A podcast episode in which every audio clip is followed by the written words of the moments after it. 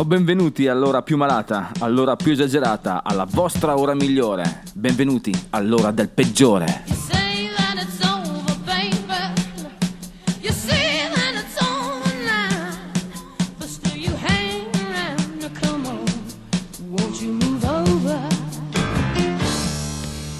E bentornata Gentaglia, questa che è, ahimè, l'ultima puntata di questa stagione del peggiore, ma attenzione, solo per questa stagione, quindi non sedetevi sugli allori, vi lascio riposare i vostri padiglioni auricolari. Quest'oggi puntata un po' avulsa perché non avremo la solita introduzione, perché tutti i nostri brani saranno nient'altro che i peggiori, o meglio una selezione dei peggiori che abbiamo sentito durante questa stagione. Quindi bando alle ciance o ciancio alle bande, come preferite, adesso partiamo subito, ma prima vi ricordo che siete qui su ADMR, l'unica casa del rock and roll. In questo caso andiamo giù pesante. Vi ricordate per esempio il peggiore di qualche settimana fa? Sì, Rod Stewart. Rod Stewart, partiamo subito con lui, una storia avvincente, una storia trucida, possiamo dire così. Lui nel 1982 sfighecciava per le strade di Hollywood con la sua fantastica Porsche da $50,000. Si ferma al semaforo, si avvicina, lui nota nello specchietto uno che si avvicina con un fare un po' strano. Gli punta addosso la pistola e gli dice: ehi rockstar, dammi la tua auto. Lui, Rod, che aveva almeno fino a quel momento un atteggiamento, anzi una nomea da duro, non si scompone, scende, gli consegna la macchina e la vede mentre se ne va via sempre più piccola nell'orizzonte. La sua Porsche da $50,000 è andata nelle case di qualcun altro. Grande Rod, sei il peggiore.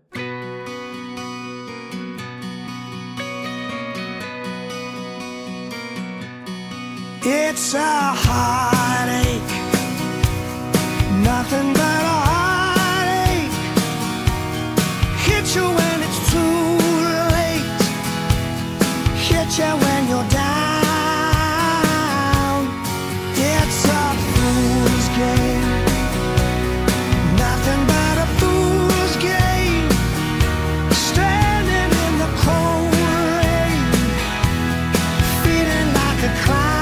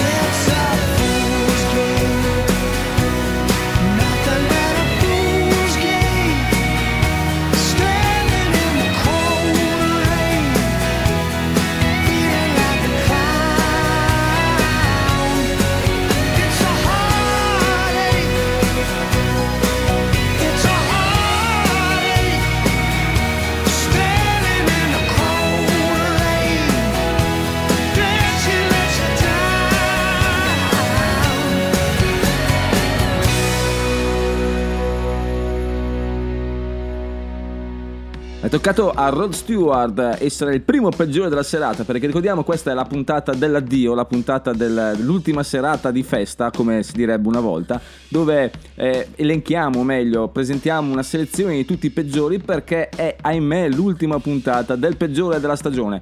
Non lo dirò più, promesso, solo per i saluti finali e per il pezzo di compressione che resterà comunque, È bene anche ricordare un po' la struttura, la liturgia di quello che è stato il peggiore di questa stagione. Cioè, il peggiore è quel contenitore che ha l'ambizione di ricordare ai vecchi che la musica di una volta era forte, ma tuttora, al giorno d'oggi, se ne fa di fortissima comunque, e di mettere in testa ai giovani che la musica che ascoltavano i vecchi era... Vorrei dire una parola ma non posso, perché il mezzo radiofonico tutto sommato mi impone un certo tipo di decoro. Era, insomma, con degli attributi mica da ridere. Ok, ci siamo capiti, sono riuscito a lanciare il messaggio.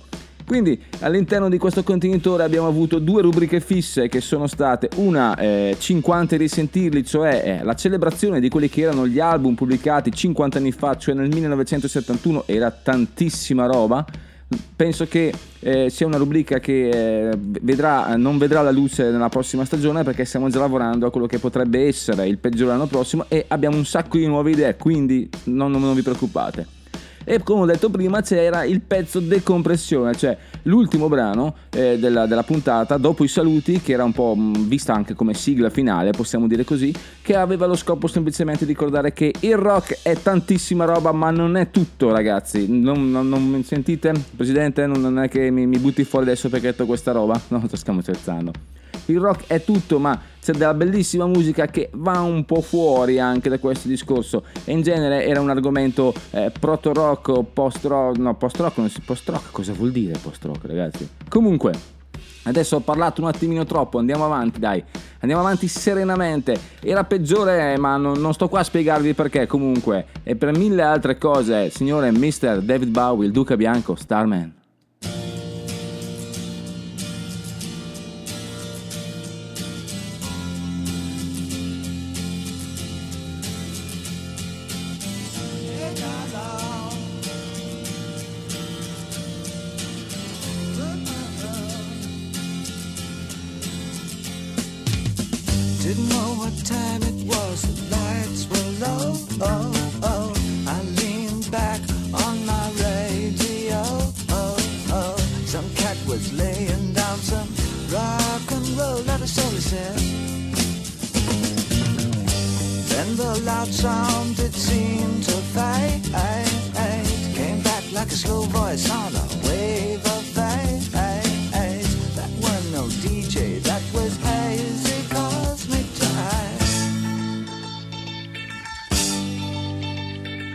Starman waiting in the sky. He'd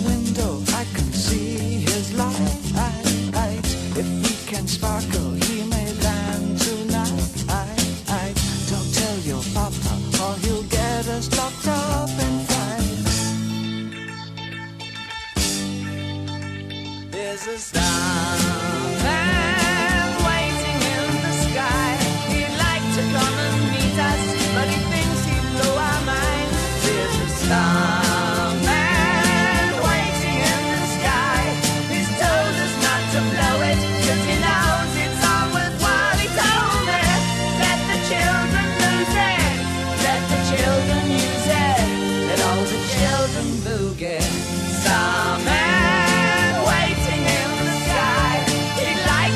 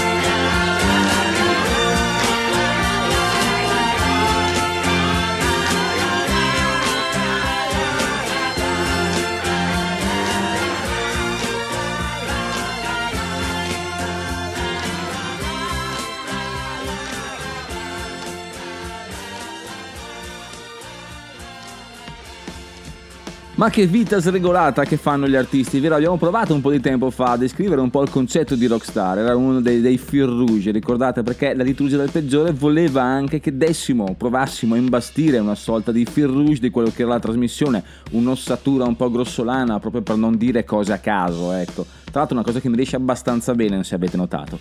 Detto questo, il peggiore comunque si nutre di slogan. Abbiamo avuto il mio preferito in assoluto, me ne abbiamo avuti parecchi, ma il mio preferito in assoluto è Ottima musica in pessima compagnia, che sarebbe la mia. Io sono solo la voce del peggiore, non credo di riuscire ad accaparrarmi nella maniera più arrogante possibile questo nome. C'è gente molto peggiore di me in giro, purtroppo, ma comunque sappiate che siamo tutti in ottima compagnia. Come? Per esempio è successo che negli anni 60, fine anni 60, c'era questo fantastico gruppo che noi tutti conosciamo, perché se non lo conoscete avete sbagliato radio. Loro sono i Grateful Dead, la band di Jerry Garcia, è uscita nel 1970, mi sembra, nel 69, con questo brano che non ha messo in... lo fa molto dal vivo, l'ha fatto molto dal vivo, ma comunque dai, stiamo parlando di la ballata di Casey Jones. La cosa incredibile è che Casey Jones era purtroppo un macchinista ferroviario, un capotreno, possiamo chiamarlo così, che nella fine 800 è riuscito, sacrificando la propria vita, a sventare un giga disastro ferroviario, cioè facendo deragliare in maniera controllata il treno, è riuscito ad evitare che due convogli si scontrassero, salvando la vita a centinaia di persone. I Grateful Dead hanno deciso di narrare questa storia di questo che poi è diventato un eroe americano, ma l'hanno fatto diventare un alcolizzato e cocainomane. Quindi Casey Jones, da eroe americano a un altro tipo di eroe americano, quello che loro probabilmente, la band di Jerry Garcia, i Grateful Dead, sanno fare molto bene: esagerare. Grateful Dead, Casey Jones.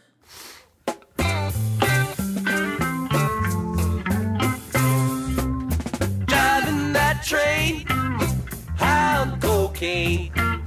Casey Jones, you better watch your speed. Trouble ahead, trouble behind. And you know that notion just crossed my mind.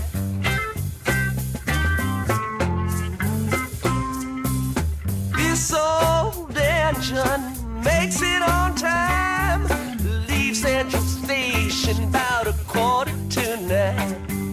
It's Rebel Junction at 17:02, at 9:45, you know it's traveling again.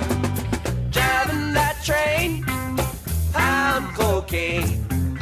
Casey Jones, you better watch your speed. Trouble ahead, trouble behind. And you know that notion just crossed my mind.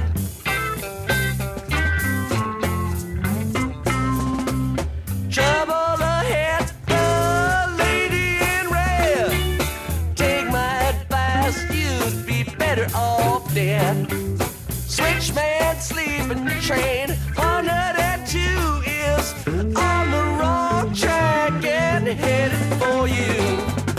Driving that train, pound cocaine. Casey Jones, you better watch your speed. Trouble ahead, trouble behind. And you know that notion just crossed my mind.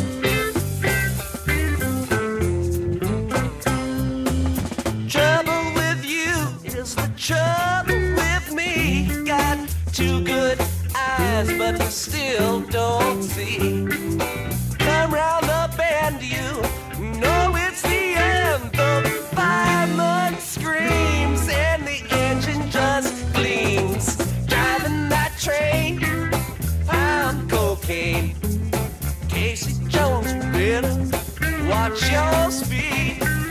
Trouble ahead, trouble behind. And you know that notion just crossed my mind. Driving that train, high on cocaine. Casey Jones, you better watch your speed. Trouble ahead, trouble behind. And you know that notion just crossed my mind. Driving that train, high on cocaine. Casey Jones, you better watch your speed. Trouble ahead, trouble behind. And you know that notion just crossed my mind. Driving that train, high on cocaine. Casey Jones, you better watch your speed. Trouble ahead, you know, trouble behind. And you know that notion just crossed my mind. And you know that notion just crossed my mind. È bene ricordare anche cos'è il peggiore inteso come rubrica. Il peggiore è il blocco centrale più o meno di questa ora che abbiamo passato insieme durante questa stagione, che narra le vicende ilari piuttosto che bislacche, piuttosto che fuori dalle righe di personaggi, artisti. Non sempre sono cose cruente, non sempre sono cose memorabili, ma sono degli aneddoti abbastanza curiosi. Mi viene da ridere perché per esempio quello che parleremo in questo momento, in questo blocco, sono The Animals di House of the Rising Sun, perché loro sono riusciti a parliamo degli albori, parliamo 1964-65, insomma ragazzi dai, per le date informatevi, avete tutti internet, non state qua a aspettare a me che vi do le date giuste, insomma vi do un accenno, poi io vi lancio il seme, poi se in voi cresce la voglia avete tutti i mezzi per farlo. Questo è anche il peggiore, uno che semina, sì, detto così non è fantastica, però avete capito il senso. Cosa succede con gli Animals? Loro nel 1960 e qualcosa decidono di scrivere in maniera elettrificata, un po' come andava di moda in quel periodo, rifare cose elettrificate, comunque elettrificarsi come ha fatto Bob Dylan, ma questo è un capitolo a parte. Rifanno questo brano folcloristico americano di Out of the Rising Sun che racconta in maniera abbastanza cruda, cruenta la ricerca interiore, però è anche vero che è bivalente, è un po' dicotomico questo brano, perché come le facce di una medaglia, l'altra faccia, quella più nascosta, si narra che racconti la leggenda, narra che si parli di una casa di appuntamenti a New Orleans, appunto, The House of the Rising Sun, dove la gente stanca dal lavoro, dalla quotidianità, andava per rilassarsi, andava a vedere sorgere il sole. The Animals, The House of the Rising Sun. Chissà, anche l'idea del bordello però non è male. Bravi ragazzi.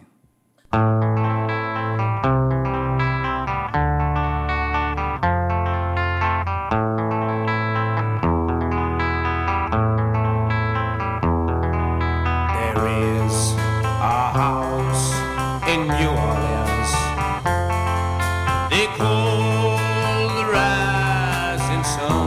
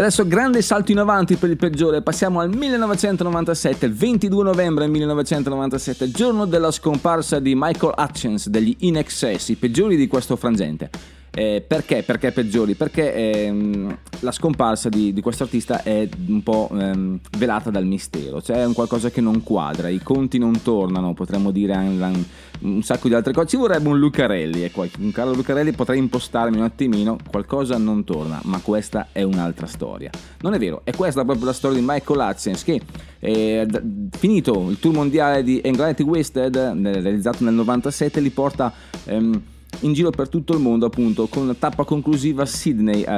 Il suo corpo viene ritrovato il 22 novembre del 97 appunto a Sydney, dentro una camera dell'hotel Ritz-Carlton. È difficile da pensare perché si pensi si è soffocato con la cintura. Allora, gli amici più stretti dicono che Michael era avvezzo a pratiche sessuali abbastanza estreme. Questo fa pensare che tutto sommato sia un gioco erotico finito male, quindi chi gli vuole bene ha accettato, ha sposato questa teoria, mentre invece i più freddi, i più distaccati l'hanno visto come un semplice suicidio alla depressione da rockstar, come succede un po' a tutti, come è successo anche per Chris Cornell, ahimè. Comunque la bivalenza di questa, la strada si sdoppia finalmente però nel febbraio 1998 a seguito dell'autopsia ufficiale dichiara che è tutto compatibile, o meglio quello che gli è successo è compatibile con il suicidio, quindi viene messo una pietra sopra, ma i familiari, chi gli vuole bene, compresa la sua ex Kylie Minogue, non hanno mai accettato questa cosa, preferiscono piuttosto continuare a credere che sia un gioco erotico andato male, e anche noi lo preferiamo. Grandissimo, sei il peggiore.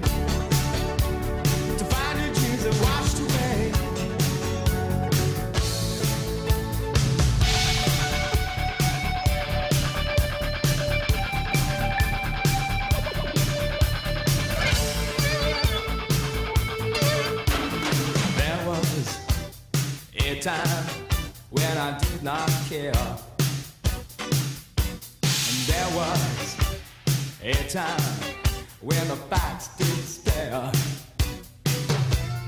There is a dream, and it's held by many.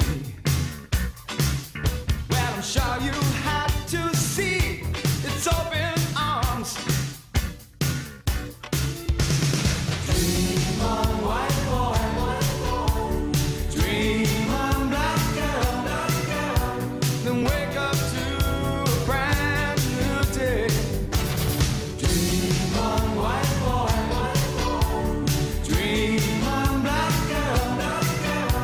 Wake up to a brand new day.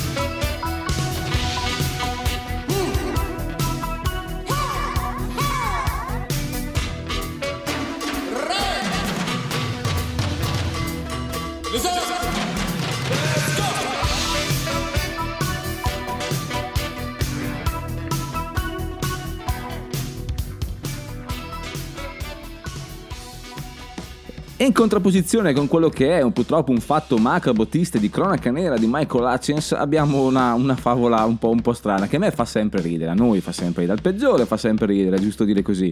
Sono gli eterni secondi, come piace chiamarli a me. Loro sono i Skid Row e sono stati peggiori appunto per la loro storia malcapitata di essere eterni secondi. Loro ricordo che sono originari del 1986 del New Jersey. Questa cosa è strana. Si atteggiano a band losangelina, tant'è vero che vanno a Los Angeles per riuscire a sfondare. Si danno un nome, prendono un nome di una delle zone più malfamate del tempo di Los Angeles, appunto lo Skid Row District, e diventano quantomeno ombra, loro malgrado, dei Guns N' Roses. Si formano nell'86, il periodo in cui appunto dagli a breve uscirà Appetite For Destruction. Pubblicano un album Skid Row omonimo, self-title come piace dire a alcuni, oppure un altro modo che adesso non mi sovviene. Questo album dell'89 riescono comunque a spaccare con questo brano, tra l'altro 18 in Life, che andremo a sentire più tardi, ma anche altri brani. Vogliono un album della conferma. Slave to the Grind nel 1991 sembra arrivare nel momento giusto per autodefinirsi nuovi idoli dell'air metal, appunto dell'air rock come dicevano in quel periodo, ma nel 1991 esplode la bomba grunge e loro si trovano con un pugno di mosche in mano, o meglio la band di Sebastian Bach e Richie Bolan non riesce mai a esplodere, non riesce mai a consacrarsi. Ecco, il termine tecnico che usano quelli veri è consacrarsi. Sono famosissimi ma non sono mai all'apice come avrebbero voluto e in qualche frangente anche meritato.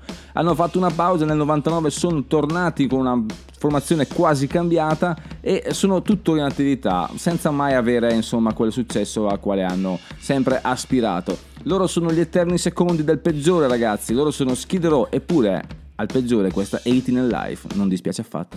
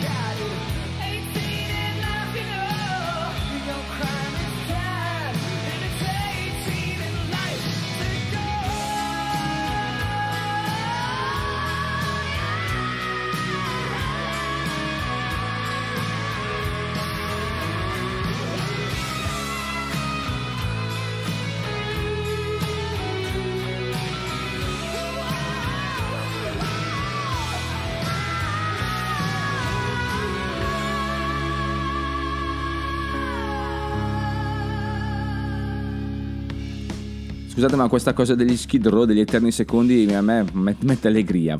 È triste, ma d'altronde che peggiore sarei se rispettassi i sentimenti. Anzi, che peggiore sarei se provassi dei sentimenti. Esatto.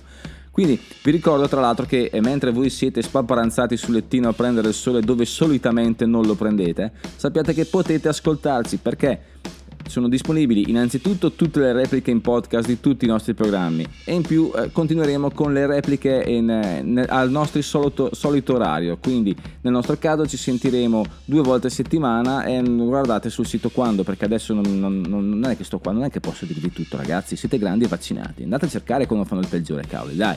Adesso il peggiore del momento è questa persona un po' famosina che ci ha lasciato un po' di tempo fa, dai, ciancio alle bande, lui è BB King, che il fattaccio che lo riguarda è capitato qualche anno fa, quando era all'inizio della sua carriera. Lui provava spesso in un fienile che dove suonava, perché c'era un po' di segregazione razziale in quegli anni, da quelle parti, dicono, non che cosa sia migliorata, ma solo velata di buonismo.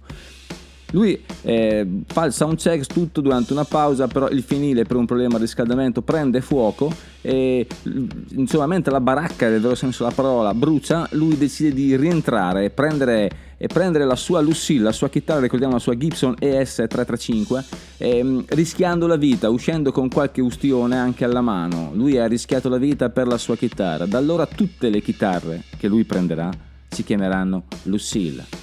Lucille, BB King, 3 O'Clock Blues.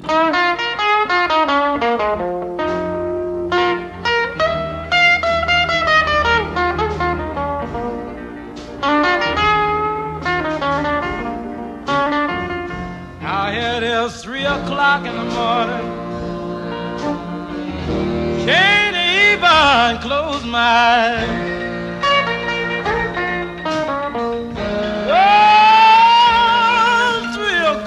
In the morning, baby, can't even close my eyes.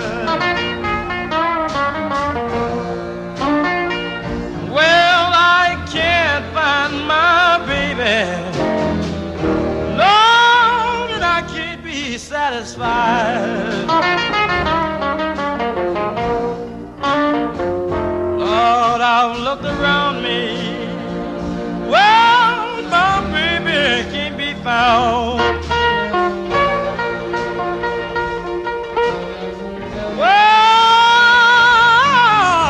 look all around me, people.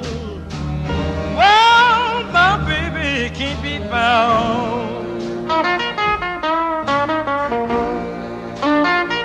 Well, if I don't find my baby, I'm going down to the bowling ground. That's where the men hang out at. Well, I'm bound to find her. Yeah.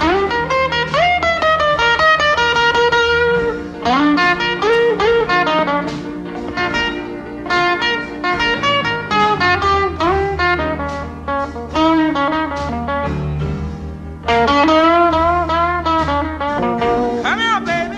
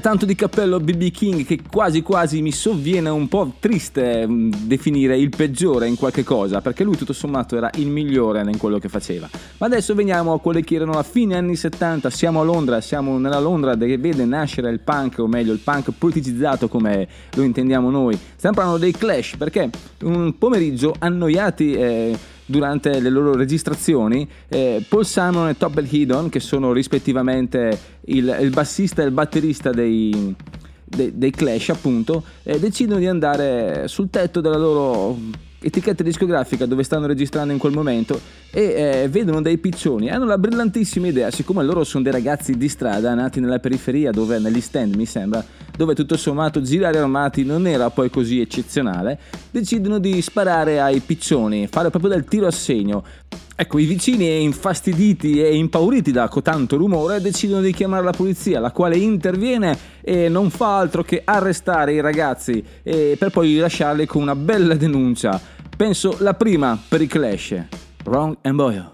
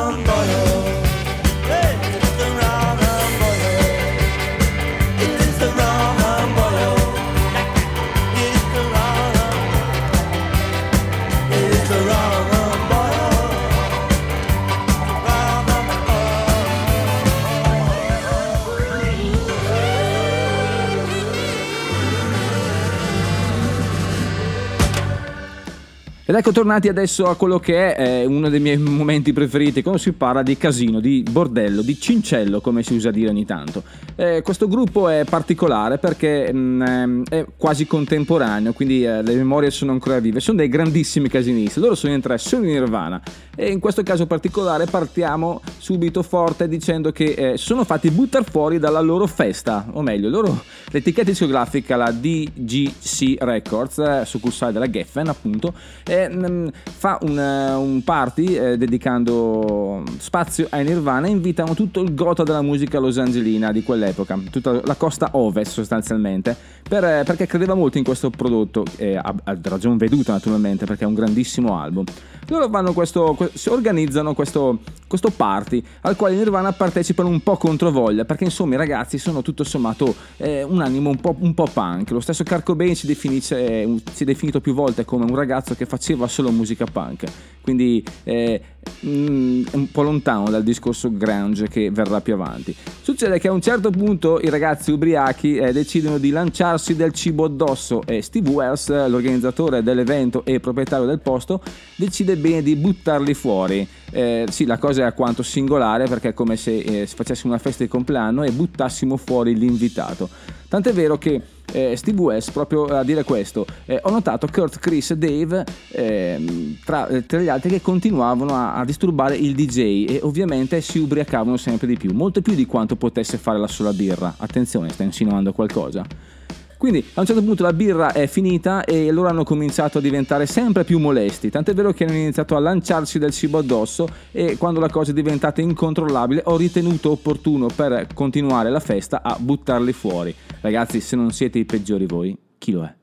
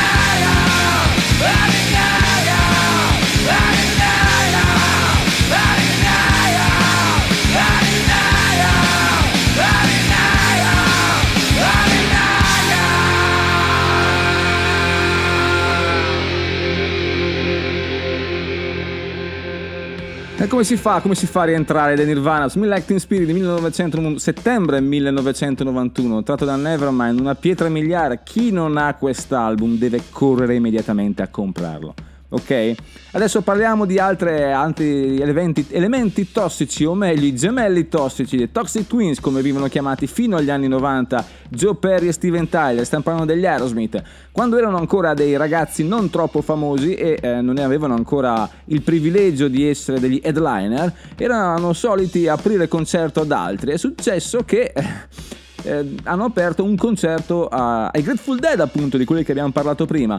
E cosa succede? Praticamente finiscono la loro esibizione molto su di giri, per usare un termine un po' americano. Decidono di invadere il camerino dei Dead mentre loro si stanno esibendo. A questo punto trovano al proprio interno quello che Jerry Garcia e gli altri band utilizzano per distrarsi, qualsivoglia droga, e decidono di consumarla tutta.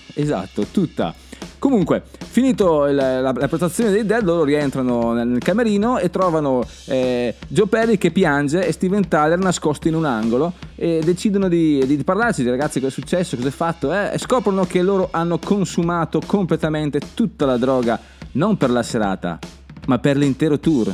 Grandi ragazzi, Toxic Twin, loro potremmo fare una puntata dedicata a loro, come ho detto già in passato quando erano loro i peggiori. Potremmo fare un fascicolo appunto sui Joe Perry e gli Aerosmith appunto, ma è un'altra cosa. Adesso il treno continua a girare di Aerosmith, di Early Years.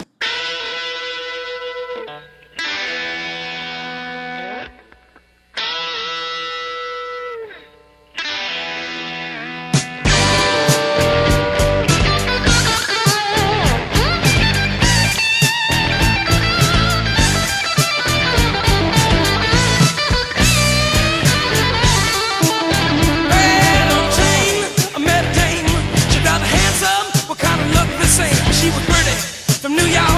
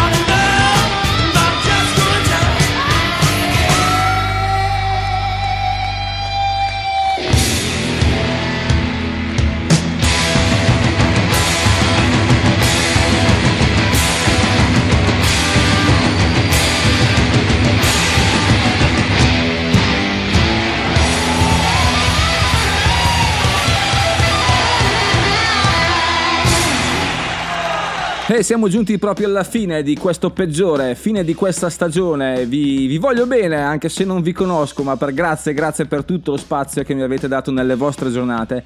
Ringrazio ADMR per avere in qualche modo alimentato i miei deliri e ringrazio la buona musica e il santo rock and roll. Ringrazio anche il demonio che mi dà sempre una grossa mano quando ce n'è bisogno. Grazie. Adesso ragazzi, il rituale vuole che vi saluti dicendo che se il rock and roll è la musica del diavolo, allora prenotate per due. E non ditelo alla mamma che ascoltate il peggiore. Ciao, al prossimo anno!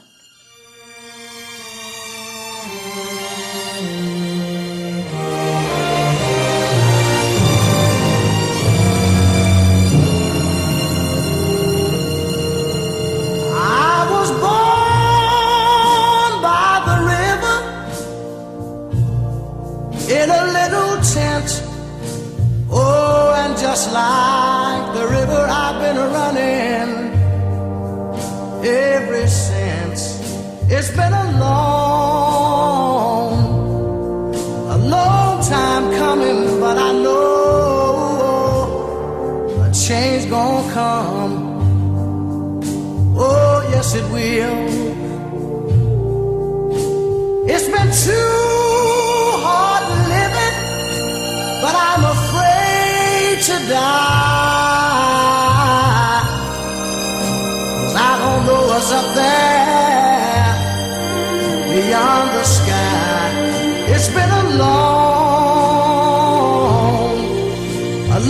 time coming, but I know a change gonna come. Oh, yes it will. I go to the movie and I go downtown. Somebody keep telling me don't hang around. It's been a long time coming, but I know a change gonna come. Oh, yes it will.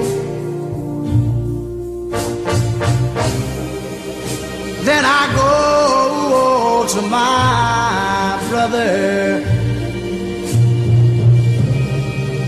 and I say, brother, help me please.